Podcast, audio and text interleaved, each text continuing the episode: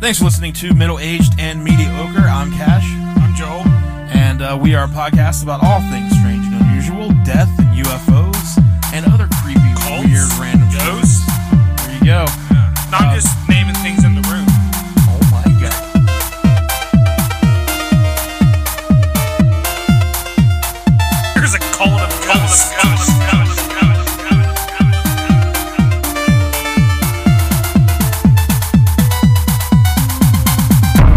Monday, Tuesday, Wednesday, Thursday, Bad bitches have bad days too. Friday, Saturday, Sunday, bounce back. How a bad bitch always do. All I really want to hear is it'll be okay. Bounce back because a bad bitch can have bad days. All I really want to hear is it'll be okay. Bounce back because a bad bitch can have bad days. Welcome to Middle Aged Mediocre. I'm Cash. That's Joel.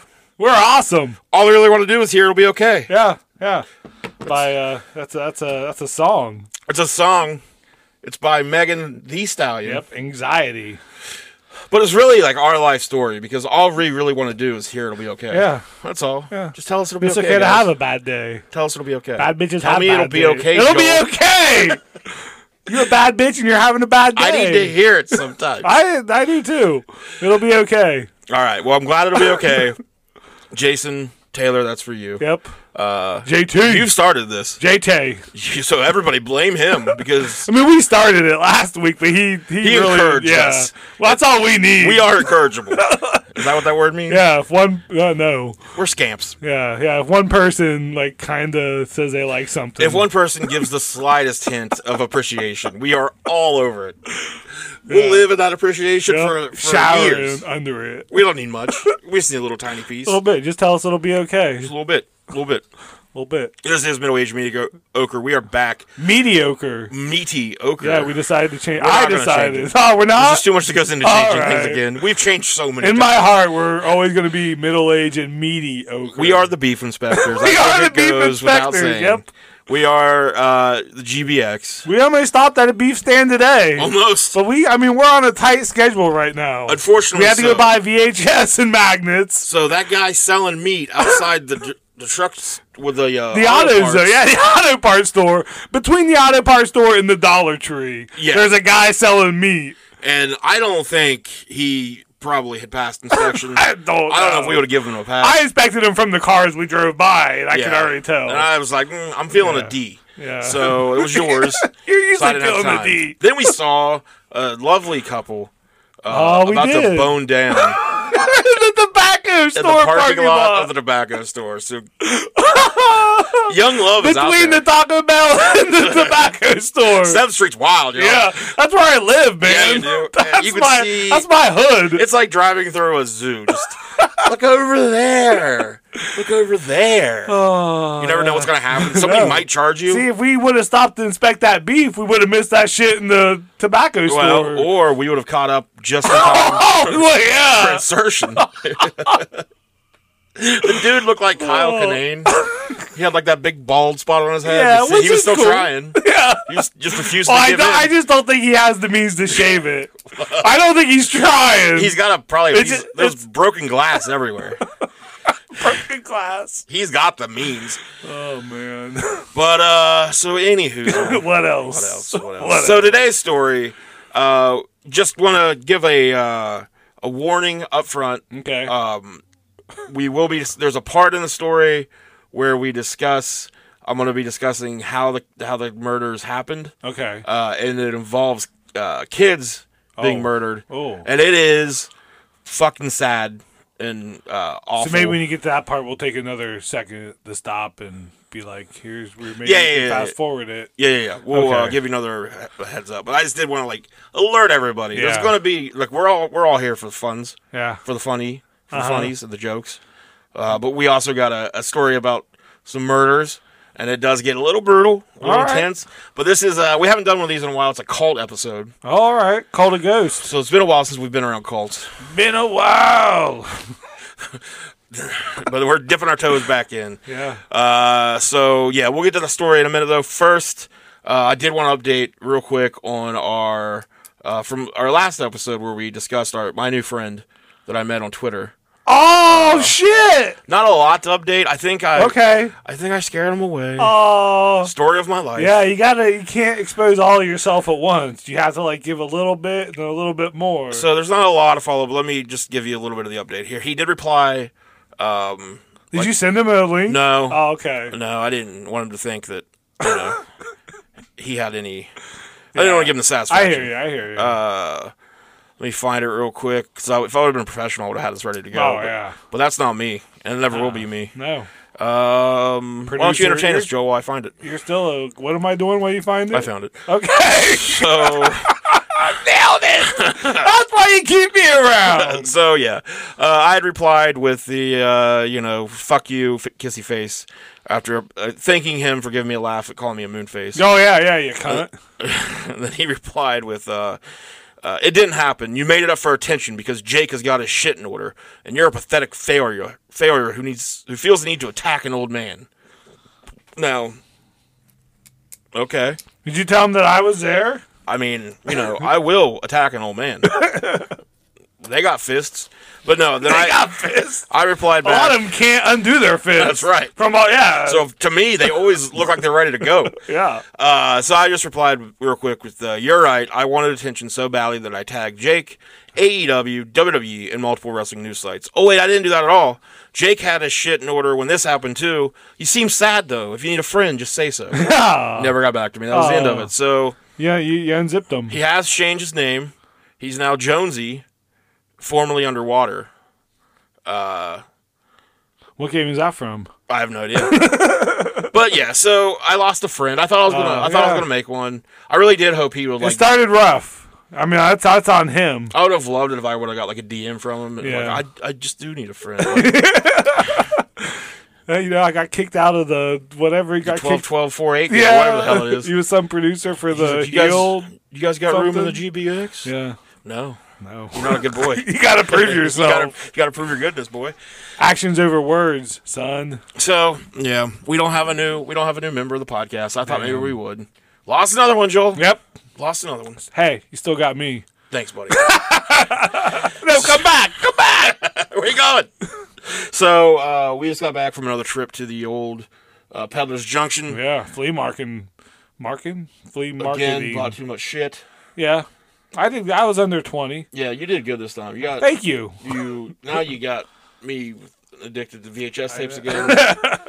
but uh, what else? I had the comedy show go the other night. Hey, it was it was comedy. This was baby. the one that had uh, Rob. Rob Ward, Nikki, Ryan. Uh, yeah, it's 33 minutes. It's packed house, loud ass bar. Yeah. you know, tried to tried to get them to shut up, but that was tough. So Because then- that's the feature too. I don't want to get the crowd too hostile. yeah, or half the crowd, the loud crowd. You know, like I tried a couple times, and I was like, fuck them. Just plowed through them. see, I, My would- uh, car. I I like doing that though because remember when we did the show with Beckley in front of the uh, biker gang Oh yeah. that didn't plan on being there. Yeah, rolled up five minutes before showtime. Since I knew that we were leaving right after my set, I was like, I'm running these fuckers up. Uh, you got a show coming up. Uh, so you got a couple coming up here, March 18th Yeah. at Gators. March 18th at Gators and the 25th at Smoot. And me and Nikki are going to Wiley's tomorrow. So Okay. this by the time this comes out, we'll be out, probably on the road in, in Dayton. Dayton, Ohio. Now, are you doing is it an open mic or is yeah, It, it's, an, it's an open mic, but you know, it'll be like six minutes, I think, is what we get. And they'll be on Wiley's. do they do and- the thing? Is it like every open mic where they pick somebody to? Because that was what Nikki was doing that one night when I took her. It was like somebody got picked. Oh, bucket list? I th- and then like they're I actually don't on a know. show or Normally, something. you have to be Wiley's is tough to get on, especially being an out of towner. That's what I think this was. I think this was Yeah. like a contest or something. Oh, okay. The show that she went to. Might have been. They do. So, do but this is just like an contests. open mic. Yeah. Okay. Yeah, I wouldn't do a contest again, I don't think. But so that's tomorrow night in Dayton, Ohio. You got uh, the St. Patrick's Day Comedy Show, l- March 18th, Gators Pub, Marietta. And then March 25th, Comedy Night, f- presented by the Parkersburg Homecoming. And I got to be clean for that show. Yeah, you got to tell clean jokes. I was like, fuck. Just get them all out. nah, I'll be all right. yeah, it's not like you're I'm not super the dirtiest comic Yeah. out there. No. But uh, you got anything else going on, man? Nope. No? Nope. Nothing Do else? I? You asked me like you know something I should be. nope. I thought maybe you did. nope. All right, then we'll get into the story. Uh, Yeah, let's get let's get it. Because this is a uh, this is a bit of one. All right. So we are going to talk today about the Kirtland cult killings. This one takes place uh, really right up the road uh, in Ohio, not too far from us. Uh, but this is going to go back to. We're going to visit the 80s and the early 90s on this one. 19? Yeah. 80s and 90s? Okay. Yes, yeah. So, on January 3rd, 1990, the chief of police in Kirtland, Ohio, uh, was relayed a tip from the ATF, that is the Bureau of Alcohol, Tobacco, and Firearms, that they had received days earlier that stated a family had gone missing and that there just so happened to be some bodies buried inside a barn found on some farland, farmland in Kirtland, Ohio. The police go out there to check on the tip, or checking on the tip, and they find the residence uh, that seemed to be re- uh, recently abandoned by someone who was in a hurry to get out of there. The police do a search of the barn, find what appears to be a family's personal belongings, including drawings and a notebook that seemed to have been done by children. The Kirtland Police Department reached out to the Lake County Sheriff's Office and requested assistance with processing the crime scene as they had decided to excavate the ground in the barn and the surrounding area. Uh, the crime lab, uh, the Lake County Sheriff's Office crime lab was also requested to assist with processing the crime scene. Once they began digging, uh, the first body was found about four feet deep in the rear portion of the barn's lower level. Once the first body was discovered, they stopped to obtain search warrants for the rest of the property. Once the war- warrant was issued, digging resumed the following day, and a total of four more bodies were found in the Damn. same burial pit So five altogether. and three of the five uh, were the corpses of children. So the person who had provided the original tip to the ATF had stated that there would be five bodies, uh, and they had stated that all five would be from the same family. The bodies had been buried with rocks covering them, and then someone had backfilled the pit with clay, garbage, and dirt. The bodies were badly decomposed upon discovery. Going off of the information received from the original tip, though, uh, which had provided identification of who the bodies would belong to, authorities were able to quickly confirm the identities of the bodies as those of the Avery family. Dennis was 48, his wife Cheryl was 41, uh, and their three daughters, Trina, age 15, Rebecca, 13, and Karen, 7. Each victim had been found, uh, executed with a 45 caliber handgun, and dumped in the pit.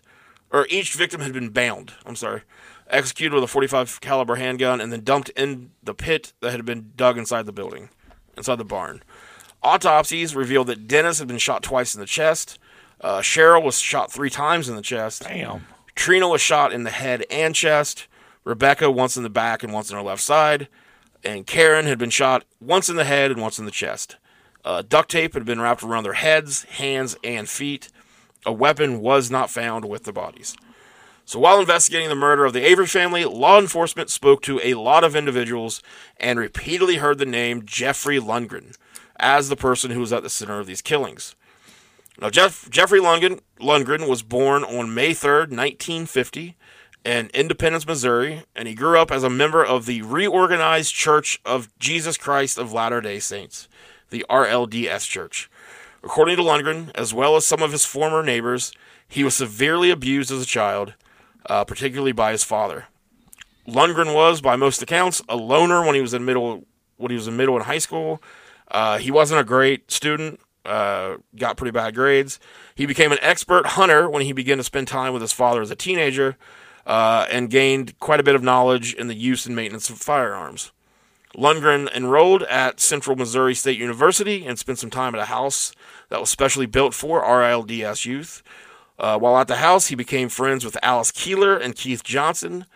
Alice, who had also been abused by her father, quickly bonded with Lundgren, and the couple married in 1970. On December 2nd, 1970, the couple's first child, a boy uh, named Damon, was born. By 1974, Keeler was pregnant for the second time. Lundgren enlisted in the United States Navy the same year as his marriage. Uh, prior to receiving an honorable discharge at the end of his first term of duty, he sought an early release, arguing that his presence was necessary for the sustenance of his family. He was denied an early release for reasons that were non necessary according to military recommendations. Just fuck your family, is basically what they said. You didn't sign the contract. They got you. Lundgren received an honor- Don't honorable sign any contracts. Never. He signed it, or he received an honorable discharge Sign days less. before his four-year enlistment was completed, and his second son was born soon afterwards. Uh, Lundgren and his new family settled in San Diego, California Oh. after his discharge, but economic problems forced the Lundgrens to move back to Missouri. In, and in 1979, Keeler gave birth to a third child, this time a daughter. That's the year I was born. 79? Yeah. So, be, were you that daughter? Mm-hmm. Oh. People close to the f- couple claim that Lundgren seemed frustrated by the family's money problems, and generally, generally was just tired of his wife. Oh Jesus. He allegedly became abusive after the birth of his daughter. Uh, according to hospital records, Keeler was hospitalized for a ruptured spleen, Aw. which may have been caused by Lundgren pushing her into a closet door handle. In Fucking push him into a 1980, fucking- the couple had their fourth child, another boy. Oh, excellent. Yeah, just keep spitting them out. Yep. or I guess they weren't. No spit. Anyways, at some point, the family moved once again, and while Lundgren was living in a church-owned home in Kirtland, Ohio, he volunteered as a tour guide at the RLDS Church's historic Kirtland Temple, right next door. Uh, members of the RLDS began to look up to and admire Lundgren due to his ability to rapidly quote scripture. It was like every word of it was just burned into his brain. Uh, he didn't always get it right though, but he could Yeah. like, just whatever it was, he could just pretty much spit it out. Uh, Lundgren did more than just provide tours, though. It's really cool. It's pretty cool. he was also he's awesome at parties. Yeah. He was also incredibly good at recruiting members into the church and would often travel back to his You'd be like, hometown. come on. come on, Come on. you know you want to. What else you doing today? Uh, he would go back to his hometown of Missouri and recruit members from the church there. Uh, he had an almost mutant-like ability to sniff out vulnerable people who could who he could recruit to the Kirtland Temple. Uh, he would tell them all about how loving and welcoming the community was, and he got many of these vulnerable people to move to Kirtland, Ohio, and join the temple. As a tour guide, he was supposed to be providing information about the history of the church, its beliefs, what it had to offer, all of that. But instead, he was going off script and setting the building blocks of his own idea and beliefs into their foundation. Uh, he told people that he had a gift and could determine what was true in the Bible and what wasn't. He would speak about the connection he had with God. He stated that he had a special method that allowed him to interpret Scripture differently than everyone else. He claimed that he was able to find within the Bible texts that had reoccurring patterns and contained messages, and that only he could see these messages. What are the chances? yeah. His other claims included having the ability to predict future events, the ability to trigger natural events. Oh. That's the hard one to like prove though. Like if somebody called him on it, all right, do it right now. I made it rain last night though. I can't do it right now. I gotta like concentrate for a while. I did it last night. That was me. Like right now, I can make it not rain. Look at it. Look at that. Look, no rain. Not No raining. rain. You feel a drop? Ah, start raining. That, that's what I wanted. Uh, he also convinced people that he had been present when Jesus Jesus was crucified because he was able to transcend time and space. oh. So he just whenever where went wherever he wanted. He's still in Kirtland, Ohio. Yeah. yeah. And 1980. Uh, and he also said that he had experienced multiple visions that showed him his mission on Earth. Sometime in November of 1987, uh, Lundgren was asked to leave the Kirtland House uh, and was defrocked as a lay minister for teachings counter to the RLDS and was fired from his job as a tour guide at Kirtland Temple for stealing anywhere from $25,000 to $40,000 in temple funds. Wow. Uh, the day that Lundgren was excommunicated from the RLDS church, there was a thunderstorm at the south end of Kirtland. When the sun emerged, a large rainbow appeared to the east. Lundgren told his followers that the rainbow signified the opening of the seven seals. Ooh. I did that. That was me. After leaving the temple, Jeffrey Lundgren, his family, and some of the members of the RDLS who had become followers of Lundgren moved into a rented farmhouse uh, on at 8671 Euclid Chardon Road. There, Lundgren began org- reorganizing or organizing his followers into a paramilitary religious cult. Uh, over the years, Lundgren had pretty much been building this following. He'd been recruiting people. Uh, some of his followers had known Lundgren in Missouri, while others were drawn to Lundgren at the Kirtland Temple. Some followers started to move into his new home. Uh, Lundgren began to offer Bible study sessions at his home. There, he would dominate the sessions, intimidate anyone who did not agree with his interpretations of Scripture, and later encourage others to intimidate those who disagree as well. Lundgren sought to convince his sect that he was God's last prophet. Uh, so while they were living, while he was a tour guide and lay minister at the temple, him and his family were living rent free. They just got that place. Uh, after he'd been kicked out though, uh, and moved into the farmhouse, they needed money, and he wasn't really much of like a I'm gonna go work kind of guy. Not really a nine to fiver. And not not for not for him. Uh, so instead, he had all of his followers uh, who did go out and work during the day. They had to give him their paychecks. That's fair. Yeah, so they would go work all day, come home, and then they would have to like go to this guy's, come back to the farmhouse. Yeah. and he would just preach for hours. So it's like after I work eight hours, I just want to like chill. And now this guy's gonna fucking sit here and read the Bible to me. Um, but he said that you know he needed their money because it was going to go to support of the church and its mission. So aside from whatever cult leader charisma Lundgren might have had, I'm like, what about that twenty five thousand dollars you stole? look, look, God wanted me to have that. Um, so yeah, like so aside from whatever charisma he might have had and his, you know, ability to recite Bible scripture, uh, one of the leading factors that contributed to people leaving the temple and joining Lundgren was that they felt that the RLDS, the reorganized Latter-day Saints Church, wasn't conservative enough. Uh, because in the uh, RLDS, uh, they're LGBTQ friendly uh, and they allow women to become church leaders. And the assholes who could easily be persuaded by some dickhead spouting out Bible scripture uh, and claiming to have superpowers, uh, those people were just not down with women being seen as equal to men in any way whatsoever. And they damn sure were not going to approve of people having free will and choosing who they love. Even though I think one of the big things is that we get free will yeah. if you believe in that thing. So weird that you only get free will for certain things. Yeah. Super For weird. what they want. Um crazies. So while Lundgren was living at the farmhouse, he began to practice methods which were consistent with Robert Lifton's criteria for mind control. Uh, for example, cult members were forbidden to talk amongst themselves. Oh. Doing so was a sin called murmuring. Uh, Lundgren would eavesdrops on eavesdrop on cult members to cause them to believe that he could read their minds as well. So, uh, not to get f- too far off track with this, but Robert Lifton, the guy that he kind of um, he f- was consistent with his criteria for mind Yeah. control. So, uh, his work is a little bit fascinating to me. So, he was an American psychiatrist and author, uh, chiefly known for his studies of the psychological causes and effects of wars and political violence, uh, and for his thought of his theory of thought reform. Uh, he he and a group of others in his field got together and formed the Wellfleet Psychohistory Group, which focused mainly on psychological motivations for war, terrorism, and genocide. Money. So, beginning in 1953, he interviewed American servicemen who had been prisoners of war during the Korean War, uh, in addition to priests and students or teachers who had been held in prison in China after 1951.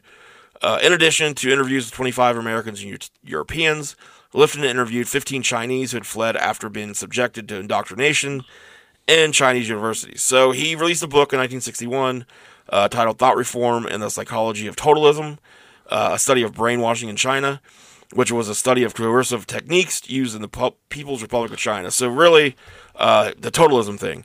Uh, in Lifton's opinion, uh, the term for the characteristics of ideological movements and organizations that desire total control over human behavior and thought was totalism. Uh, in his opinion, though such attempts always fail, they this is like kind of I was reading this part and it stood out to me as uh, how the world like something that we if we could just get to like it could fix some things, but like the world would never Yeah. do it. But I see it in America, uh, like as a something we need to embrace. So uh, he says, though, though such attempts always fail, they follow a common pattern and cause predictable types of psychological damage in individuals and societies. He finds two common motives in totalistic movements uh, the fear and denial of death, channeled into violence against scapegoat groups that set up to represent a metaphorical threat to survival, and a reactionary fear of social change. In his later work, uh, Lifton has focused on defining the type of change to which totalism is opposed, for which he con- coined the term the protean, protean self. Uh, in the book of the same title, he states that the development of a fluid and many sided personality is a positive trend in modern societies. He said that mental health now requires continuous ex- exploration and personal experiment, which requires the growth of a purely relativist, relativist society that is willing to discard and diminish previously established cultures and traditions. That was the part that kind of stood out to me. Yeah. Like, we are just so every generation is so unwilling to uh, like less weaken their fucking stranglehold on their old But they think cultures and uh, yeah, traditions. Yeah. what they think is right and how things should be done. So like we're definitely living in this like totalist fucking mindset now where everybody just can't see that culture changes and people change. Uh, anyways, didn't really. That was just kind of a side tangent. uh, so, anyways, the police were uh, very familiar with Jeffrey Lunger. and, Like everybody kept that they interviewed kept saying like he was the one that needed to look into. They knew who he was. Yeah. Uh, and uh, we'll take a break, and then we'll get into how they knew who Jeffrey Lundgren was and uh, what Jeffrey Lundgren did.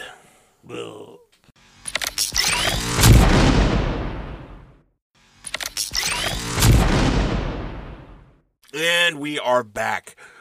So, uh, like I was saying, the police were very familiar with Jeffrey Lundgren. On April 23rd, 1988, a neighbor told Kirtland police officer Ron Andelesk, or Andelsek, whichever way you like it, that she suspected that a cult was living at the farmhouse and that Lundgren's son warned the neighbor's children that the earth would open up and demons would emerge on May 15th. Oh. Lundgren had begun predicting the return of Jesus Christ and the destruction of everything on earth except for his temple and his followers. That's good for them. How great is that for them? Good news. Good Damn. news, everybody. Um, they should go buy. Why lottery would they tickets. want to be left after all that? He uh, he promised his followers that he would take them to Zion, uh, Williamson, I think, Yeah. uh, where they would. Good witness- one. Thanks, bud. where they would witness the return of Stick Christ. to the facts, though. That might have been the fact. In 1990, I don't even think Zion Uh, this was guy's born. traveling space Oh, and time, that's dude. right. Yeah. yeah. Yeah. Okay. So he knew. Man, what if he knows about us? If only he would have told Zion, like, "Hey, try to stay healthy." Yeah. Don't wear Nikes. Don't worry. Uh, reportedly, uh, he was always dressed in army fatigues and always had a gun on him at all times. Like someone was pointing one at him. Yes. Wow. Uh, he told his followers that God had chose him to lead a re- revolution and to take over the uh, temple, the one that the Kirtland Temple, by force to begin the end of everything. He told his followers that they had to recapture the temple, uh, then an earthquake would elevate it, uh, and then Jesus would return to earth and establish Zion. This plan also involved burglarizing uh, adjacent church homes and committing murder as part of the takeover. He called the land around the temple the vineyards Kill him for God. killing for God. Oh. Okay. Uh, you're sorting them out before God has to. Yeah. Okay. He called the land around the temple the vineyards, which had to be redeemed or cleansed for him and his followers to take the temple. Uh, so all of his male followers began undergoing paramilitary training to prepare for the assault. May 3rd, 1988 would be the day of the assault on the temple. Uh, and just so happens that May 3rd was his birthday because Oh, everything he's a little has egotistical. got to be about old Yeah, Jeffrey. It's a little egotistical. Uh, and the takeover would have involved targeting specific members of the RLDS for extermination. And that must be the five bodies. Like, we I'm get wondering to. if they're people that, you know, Jeffrey didn't like and God happened to pick Yeah, them. that's weird. That's weird. So, uh, Kevin Curry, a follower of Lundgren who had became tired of his bullshit, uh, left the cult and moved to Buffalo, New York in 1988. On uh, tw- April 28, 1988, Kevin informed the FBI of Lundgren's plan to assault the temple. The FBI relayed this to local law enforcement, uh, but Kirtland's police chief, Dennis T. Yarborough, did not believe the informant's information, but he was like, I'll talk to him. So he pulled Lundgren into the police station May 2nd, 1988, uh, and Two spoke days before his birthday, right? May fourth. day, day before, May 3rd. Was, May third. I'm so stupid. And he was like, you know, hey, this dude said this. Uh, there's really no details about the discussion, uh, but Lundgren was let go. You know, no harm, no foul. Yeah. So when Lundgren left, Yarborough said that he neutralized the situation by warning Lundgren that there were complaints about gunfire on his property. He needed to knock it off. Yeah. Uh, and Lundgren was like, Don't make me come up there. like, no problem, Chief. So Lundgren went back to his followers and caught off the temple takeover uh, because he had purportedly spoken to a higher power Oh. and was told that it had to take place later. So apparently, uh, his phone rang and it was Jesus, and Jesus was like, "Jeff, um, yeah, May third, it's not gonna work for me anymore." Happy uh, buddy. birthday, but I, I, yeah, happy B day. you just take the day for you, Jeff. I totally forgot about this other thing I had to go do. Uh, so long, not long after the police had spoke with Lundgren, and he had announced that the assault needed to be rescheduled. Members of his cult pretty much stopped going into town altogether. Uh, they didn't go to their jobs anymore. They were kept pretty much completely isolated from the rest of the if world. I join a cult, I don't have to go to work. I mean, doesn't sound half bad, does it? Man. I have to kill some people, But I don't have to go to work. but no work. You probably gotta like blow him and some. You gotta who the leader is, But and don't have a wife. I don't have to go to work. Right. Okay. It is sad that you're just like, no, I mean, fuck. No work. You said it. But it sounds like they're working all day with their paramilitary yeah, training yeah, bullshit. that's true. Uh, also, death threats were being made to anyone who had left the cult uh, and to individuals are, of the RDLS and the church back in Missouri. Uh, conveniently, all the death threats, anonymous death threat threats, were showing up uh, to anyone who didn't completely buy into Lundgren's bullshit. Uh-huh. Uh, so not, Everybody.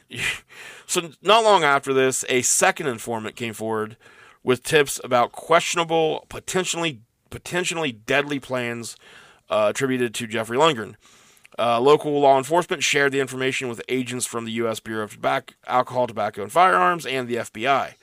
At this point, the FBI initiated a domestic terrorism investigation, uh, and the Kirtland Police Department began surveillance of Lundgren's residence and of his church-owned property. But Justice T. Jones done talk to him. apparently, apparently his words weren't enough. Wow. Uh, but so now he is on their radar. okay. Uh, authorities kept tabs on Lundgren and the cult, and they did like constantly look for any fucking reason to make a move against him. They were trying this entire time, uh, but they couldn't come up. They didn't get anything, and it was too late uh, by the time they did to save the Avery family. So after Lundgren is brought in for brought in for questioning, uh, he then returns to his followers, you know, saying, "Hey, Jesus is busy, guys. Sorry." uh, so he said that instead of this, uh, Jesus actually gave him some new directions, though.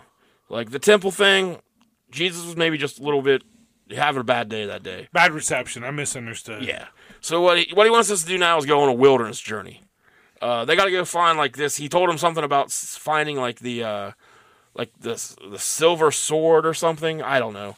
He was telling them they got to go find some sword. It's in a rock. Like one of us will be able Yeah. to pull, I'll try first, but only one of us will be able to pull it out. Now, they're gonna have to go into the woods somewhere, find a sword, and that'll be the sword that they use to fight the devil or There's something. not mushrooms involved. I'm not going. Uh, so he told he tells them all, you know, get ready for this journey. Only pack what you need. Uh, before they made this journey, though, Lundgren said that God had spoke to him through a message in the Scripture, and had told him that ten members of the cult would need to be sacrificed. Uh, of the twelve members, It's like an M Night Shyamalan movie. by the way, uh, so he says ten members would need to be sacrificed. Uh-huh. His cult, uh, aside from him, there's like twelve members. His wife's probably one. Mm-hmm. yeah. So he's so if you're in the room, Yeah.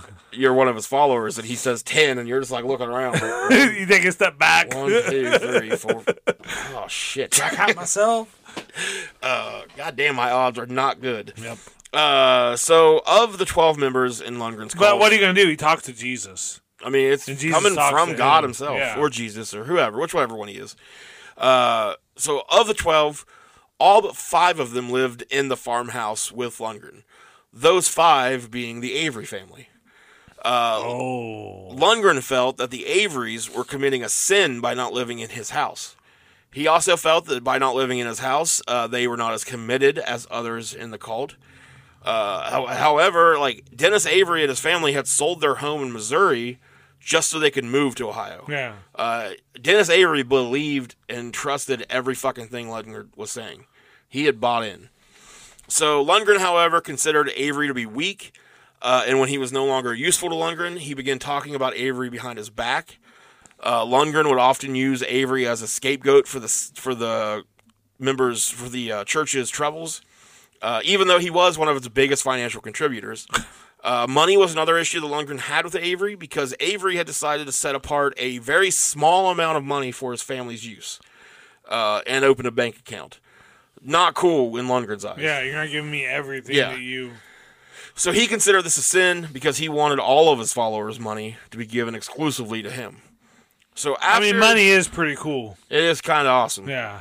I mean, it's not Uh, the end all be all, whatever, but you know, it's pretty cool. uh, So after some negotiating with God, though, well, back and forth. Lundgren told everyone that God was totally cool uh, if only five members were sacrificed. So, you know, I had to give up some things, but I got us down to five. We're getting some draft picks in a couple of years. It's uh, There was, you know, some money involved. depends on how much uh, praying we do. It's gonna. On April 16th, 1989, uh, using How can Dennis. either be you five or the five that don't live here?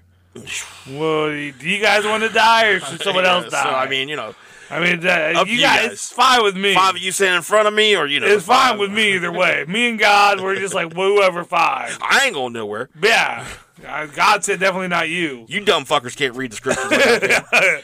But it's either you five or five other people that aren't you. you make the choice. It's up to you. So on April 16th, 1989, using Dennis Avery's credit card, uh, Jeffrey Lundgren bought three guns from a nearby gun store. Shit, man, he uses his credit card to buy the guns. Dude, that's some fucked up shit. Among the purchases was a 45 caliber Colt handgun. So in preparation for the wilderness journey, Lundgren instructed Cheryl Avery uh, to write a letter to her family outside of the cult to let them know that the family would be going on a wilderness trip in Wyoming. Uh, that so you know they're not going to be available. If You Yeah. don't hear from them. That's why. Uh, so she writes the letter. As far as the Averys are concerned, everything is totally cool. We're going to Wyoming, fucking party. Yeah. Uh, they withdrew their daughters from school on April 17th, 1989, and they're ready to go to Wyoming.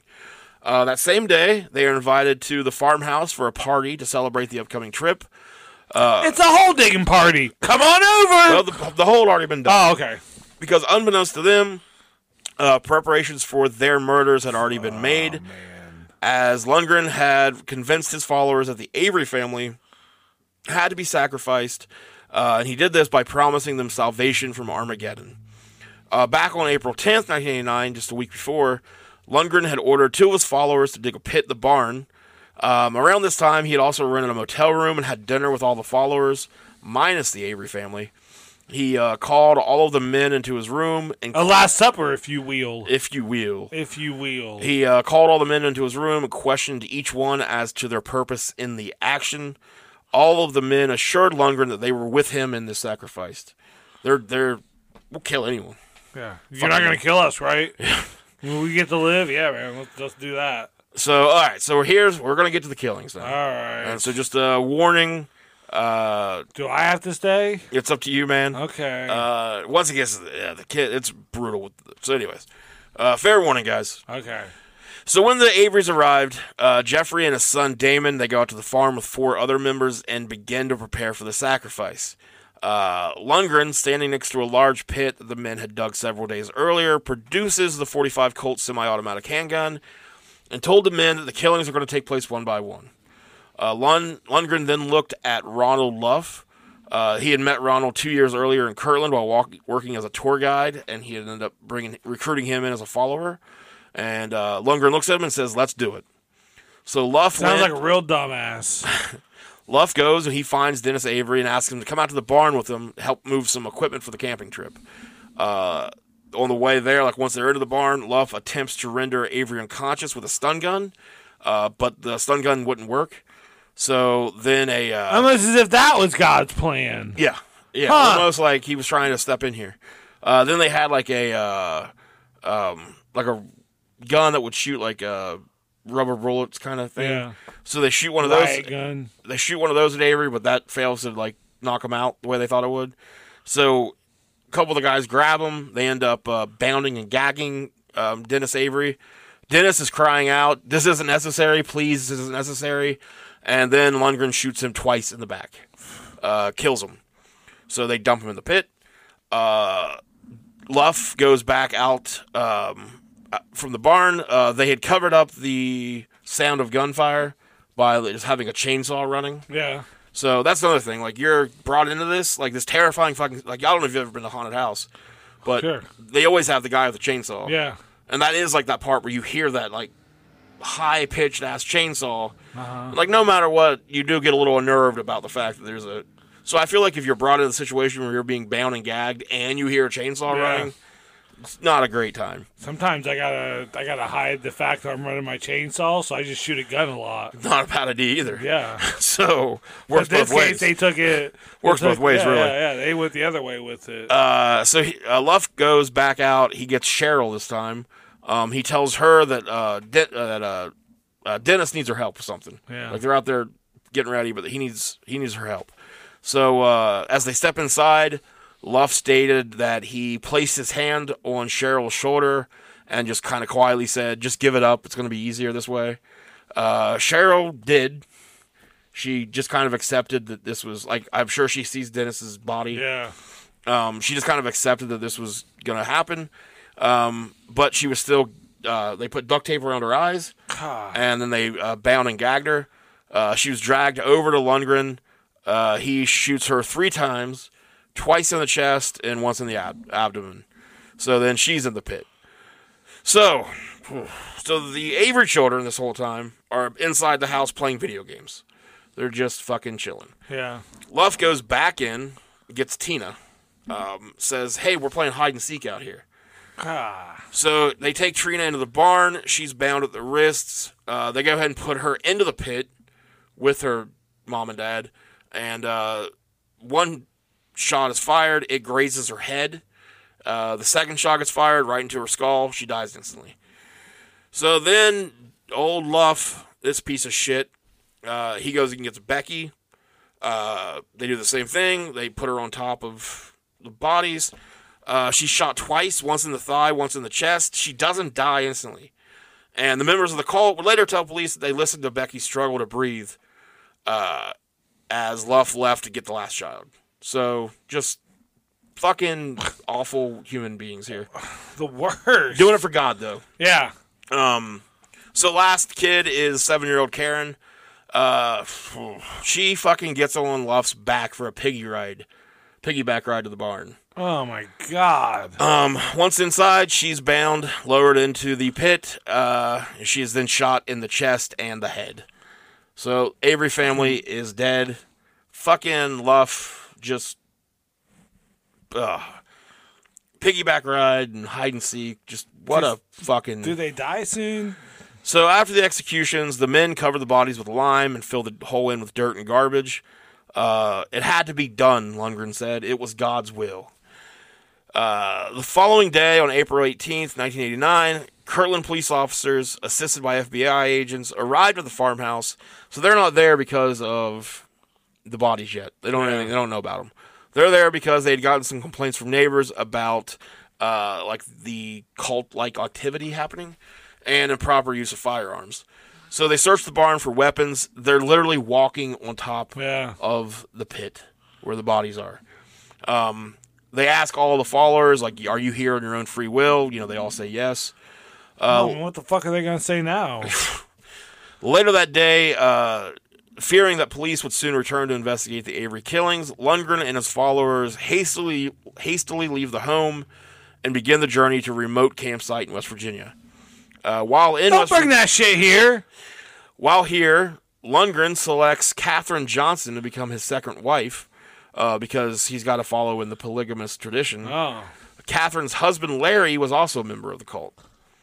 Like, if you're in a cult, but maybe you don't know you're in the cult yet, Yeah. and you're just going about your day, and you're just like, I love Jesus, love him, love him, love him, and then like, is it when the cult leader says like, Dale, Huh? I'd like to, uh, you know, you know your wife Sure. Tina. Tina? I've been looking at Tina.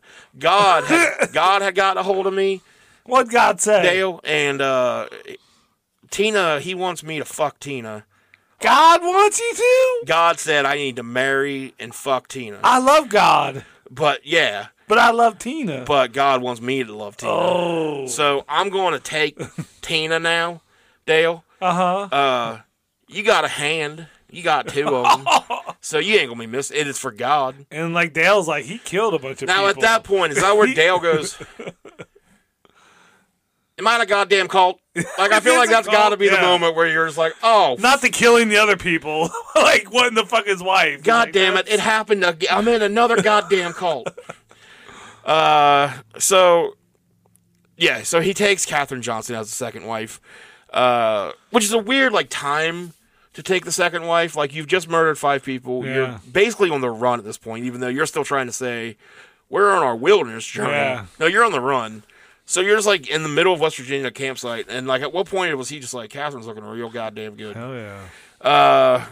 So they don't stay in West Virginia for very long. They move back to Independence, Missouri. Good. Uh, yeah.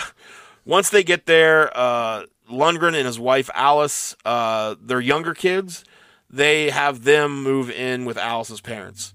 Uh, then uh, Alice or Lundgren, Alice, who is his wife, uh, their son Damon, the oldest, his new wife Catherine, and a guy named Daniel Kraft. They all travel on, go on to California. Uh, so then, the tip to the ATF that started our story comes in uh, angry with his wife being taken from him by Lundgren, The fucking Dale! Larry Keith Johnson. Oh. He goes to authorities in Kansas City, Missouri, and he tells them all about the Avery murders. Well, still, what a piece of shit. He doesn't tell him after the murders. It's when fucking. Or before. When he takes his. Yeah. It's after he takes his wife. Yeah. Oh, Because, like I said, I think he just. Re- God damn another one. this happened. today- This is the fourth time I've been in a cult. Uh, he drew them a map of the barn, uh, like shows them exactly where the bodies are. Kansas City authorities pass this information on to the ATF, uh, who, as stated at the start, informs Kirtland law enforcement about that, and then the bodies are discovered. So arrest warrants are immediately issued for uh, 13 people altogether. Um, agents with the ATF uh, and local police catch up with Lundgren on January 7th, 1990. Uh, he is with uh, Alice and Damon, his wife and son. What about the second wife? He's already left her? She's yeah. So uh, police seize an AR-15 rifle, three handguns, an assortment of hunting knives, and camping and survival gear in the group's possession at the time of their arrest. Uh, gonna go real down, real quick down through the timeline of events after the arrests start happening. Uh, January 10th, 1990, cult members Daniel Kraft and Katherine Johnson are taken into custody in the Cleveland National Forest near San Diego. Uh, March 7th, 1990, cult member Re- Richard E. Brand pleads guilty on five accounts of aggravated murder as part of a plea deal. He's sentenced to 15 years to life in prison. He's the first cult member convicted in connection with the Avery murders. April 10th, 1990, uh, municipal court judge in San Diego orders cult leader Jeffrey Lundgren and his followers Daniel D. Kraft and Catherine Johnson extradited to Ohio. April 13th, 1990, uh, Lundgren, Daniel D. Kraft, and Catherine Johnson are proce- processed into the Lake County Jail as the last of those charged in the Avery murders. What about that, the guy that gave the piggyback ride? What Oh. was his name? We'll get to him. Oh, fuck that guy. uh, do-do-do-do-do-do. Uh, Lake County Prosecutor's Office drops charges against cult members Dennis and Tanya Patrick of conspiracy to commit aggravated murder, complicity to commit aggravated murder, and kidnapping. The reason given is non involvement, uh, though they are later convicted on one count each of obstru- obstruction of justice. I'm assuming that's for not. yeah. One count each of just being dumbasses. uh, Like, I feel like they should still have been tried. Like, Yeah, they still oh, knew yeah. about it. Yeah. So they could have stopped Because you it. took him out to dinner and stuff. They're and, accomplices to yeah. me. Um, maybe not uh, Tanya because he only called the men into the room. Oh, so depending on yeah. if the men told. Yeah, yeah, yeah. Uh, April twenty fifth, nineteen ninety, cult member Gregory Winship pleads guilty on five counts of complicity to murder as part of a plea deal. Uh, so basically, everyone takes a fucking plea deal here. eight, August 1st, 1990, Alice Lundgren is convicted by a jury in Lake County Common Pleas Court of five counts of each, each of conspiracy to commit aggravated murder, complicity to commit aggravated murder, and kidnapping. Uh, Susan Love pleads on five counts of conspiracy, sentenced to seven to 25 years in prison. Jeffrey Lundgren goes on trial in August of 1990 with uh, prosecutor Steve LaTourette telling the News Herald, "We kept waiting for the insanity defense, but it never come, never came." Uh, NBC News reported that at the trial, Lundgren was unrepentant and resolute in his convictions, telling the jury, "It's not a figment of my imagination that I can, in fact, talk to God, and I am a prophet of God. I am even more than a prophet." Oh. So he never takes back. maybe he's a god himself. that does make me wa- like I do, and I've brought this up a lot. So, a lot of people who are religious, Uh-huh. uh, you know, they accept what the Bible says. They accept all these things, uh, and a part of those stories are always that somebody got a message from God. Uh, I don't know when you decide those stopped happening. Like I'm 1000% sure this guy doesn't fucking talk to God because I don't believe in God. Yeah. But if I believe in God, and if I'm one of these people, why like is it that anytime they see like a guy on a street corner who says he's talking to God, like he's the crazy guy on the street corner? Yeah. Like why is it like anytime somebody commits a murder and he says he talks to God, they back away? Like do the messages just stop? Like so I just it's always I always wonder like when do they decide messages don't happen anymore? Like they'll believe in them if they happen old long ago. Yeah. But not now for But, anyways, it's always religion, man. always this religious bullshit. I, Uh, don't, I don't tip my toes in those waters. me neither. Tip 'em. tip them. I don't dip them. I don't tip them. I don't dip I'll them. Uh, put my tip in. I don't zip them. Pip them. Uh, so on August 29th, after deliberating for two hours, the jury found Lundgren, Jeffrey Lundgren, guilty. Uh, a few weeks later, he was sentenced to death. yes. Um, in, addi- yes. in addition to Jeffrey Lundgren, his wife Alice and son Damon are sentenced to life in prison, Good. as are Ronald Luff and Daniel Oh, Kraft. That guy should have got the death penalty. he should have. So Daniel Kraft pleads guilty on five counts. He's sentenced to 50 years to life in prison. Ronald Luff, he is sentenced to 170 years to life. Ah, that's life. That's life. I don't think you're gonna make it 170. I hope not. Or actually, I do. I hope he, this miserable fuck has to. Like he's probably 30 now, so he'd be like 200 years old. He's like, Please take me, Lord. Lord's like, uh uh I would guess he's probably dead. Um, Yeah. So, right on. This was 90. I'm going to say he was, let's say, 30. yeah. So he's like Hopefully, he wasn't treated well in prison for killing kids. Uh, Katherine Johnson, she's released from prison on August 23rd, 1991, so she didn't do much time at all. Uh, August or October 24th, 2006, uh, with the Sixth Cur- Circuit Court of Appeals having dismissed the last of his appeals, Jeffrey Lundgren is executed by lethal injection at the Southern Ohio Correctional Facility. oh. Uh, it's a shame that God couldn't help him there. yeah. Uh, he's like, You got one last phone call. He's like, I already talked to God. He actually, I guess they said that because the prosecutor on the case, Uh-huh. uh, this was the first time he's ever actually went to the execution of Oh, somebody wanted that he to put see it. there. Yeah. Because like they don't, they're always invited, but they don't have to attend. Yeah. And he made damn sure he was at this one. And up until basically the needles go in, Jeffrey Lundgren was so convinced that he was going to receive that phone call saying. Oh, from the governor. Yeah, that he apparently like slept most of the day Oh, because he was just like, "It's not my last day. I'm good." oh, Yeah, so he was so convinced. So good. the guy, the prosecutor, was said that it was like the just he was felt like it was like something came over him whenever he saw the ejection go in. He Yeah. was like, "You like." You know, fuck you. Basically, basically just like Yeah. you, you earned this one, man. Uh, March 29th, 2010, Richard Brand is paroled after spending 19 years and 50 days in prison.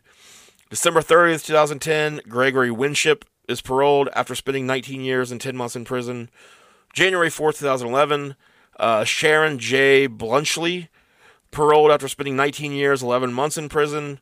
Uh, Deborah Olivares, paroled after spending 19 years, 6 months in prison. January 11th, 2011, Susan Luff, paroled after spending 19 years, 11 months in prison. I think still in prison um, are Daniel Kraft, who's up for parole next year. Uh, Ronald Love, Luff, his parole, he's eligible for parole in 2048. oh, So if I'm still around in 15 years, uh, 25, 25 years, Uh, years. I'm really gonna hope that that is he's already dead by then. Yeah. or is denied. Uh, Alice Lundgren, she's uh, eligible for parole in 2092, wow. and Damon Lundgren is eligible in 2098. Damn. So What a life for Damon. I mean, just be born into that and then it, brainwashed. It I mean, is- he still did yeah. it, you know, so whatever, but but he what- really had no he chance. had no chance at Yeah. all. Because I mean, if you're a 30 year old and you can be pulled into a cult, Yeah. like, yeah, What are you gonna do if you're it's your born fucking into it, Dad and mom and yeah. So again, like, just of course, it's some asshole who thinks he can talk to God, yeah, and it always is. it always leads to the same shit. He takes a wife, has to kill somebody. Has to have power over Yeah. people. Has to have just the violence and everything. That's not that, to me. That's not God, man. Yeah, if that, in a, yeah, and if I- that is how I, the hell I, I is it? got a hippie God. You know what I mean? You're Right. just like, hey man, just love everybody. Or Yeah, these, these fucking Which tolerate. I'm pretty sure it's supposed to be what the Christian God is. Yeah. Like my religious, I used to go to like uh, uh, summer Bible camp and stuff, and I literally I remember the moment like learning about the golden rule, and I was like, all right, that's all I got to know. Like eight year old me was like, do unto others as you have done unto you. Like okay, Seems pretty simple. I was like, I've, I learned it all now, and I I kind of tuned the rest out. Yeah, I, I went to church three times as a kid, and then I was like, told my mom like, I think I'm good. Yeah. I don't. I went so much as a kid. Yeah, I went three times. I went. I used to want to be like. I remember like being ten, like thinking I wanted to be a preacher. And just Oh, really? yeah, I just Like you said though, like between yeah, the goal, you know, do unto others as you- whatever, and then like once you're in preschool and kindergarten, and you get the whole- whole you know. Treat others how you want to be treated, and if you don't have anything nice to say, don't say anything at all. that was basically what I needed, and I was like, "Oh yeah, this human thing, sure, got it. got it. Don't kill people, okay." And then can try. somehow that's Unless been God talks to me. That's somehow been so hard for so many people throughout Yeah. life, though. Like my dumb little preschool brain was like, "Got it, Stay in your lane. yeah, easy peasy." Yep. That's how I talked. I talked like this as a kid. I like that voice. Do you? I, I did a lot. and you know what I'm saying. know what you're saying. oh, Stone Cold says what? Uh, all right. Well, I think that's all for this episode. I'm sad now. I had Yeah. I've I've had to read that part about the kids of my like the fucking piggyback ride. And Why? Like, like fucking kills me. I understand people do it, then they just talk about it. There's like, I gave her a piggyback ride. Yeah, Like, what the fuck, man? like I. Like, is he trying to make himself look better? Like, oh well, before you know, I took her out to get killed with a fun little piggyback I gave her a ride. little piggyback ride. Like, I'm not such a bad guy. I think if I was a cop then, and like, because I don't know what what point they found out that he did that. Like I don't, Yeah. you know. But like as soon as you know, I would have like the guards. Like I would just print out a pamphlet with that quote uh huh. and his picture, Yeah. and then pass it to all of, and then like put what he like what happened. Yeah. And then just pass it to all the other inmates. Make sure like they all got a copy of that flyer. And then Have fun. have fun, Dennis. Or uh, not Dennis. Dickheads, whatever the fuck your name whatever your is. luff name is. Yeah. Uh, so okay. Well, hope you guys are. Yay. Hope you enjoyed that. Yay. Uh, we'll be back. Uh, probably next week. Yeah. But uh, if you haven't checked it out yet, check out uh, Ronnie Crawdad, Ronnie Crawdad on Rooster Crow Radio. Uh, check out Cosmic Whiskey Hour. We'll have new episodes of those. Uh, Crawdad will definitely be out soon. Who knows Yeah. when Cosmic Whiskey Hour? will be out. Crawdad, he's he's on. He's right around the corner. yep, he's always on schedule. Uh, yeah. uh, do our the Facebook stuff, like our posts, like our channel, whatever Share, we do. comment. Yeah, do all that stuff. I keep saying it, and I think you guys think I'm joking. I fucking mean it. Do it. do it. God talked to him. Fucking And do God wants you guys to do Yeah, that stuff. yeah. God said, "Hey, what I really want in life for all of you is to listen to Middle Age Mediocre." Yeah, And That's about it. That's all I really want. Tell him the beef inspector. So I don't sent think ya. that's much to ask. uh, No. Like that's all God wants, guys. That's, That's all God wants. not a lot to ask. What if he was one of us? What if? Just a stranger on a bus. All right, we gotta go. All right. Bye.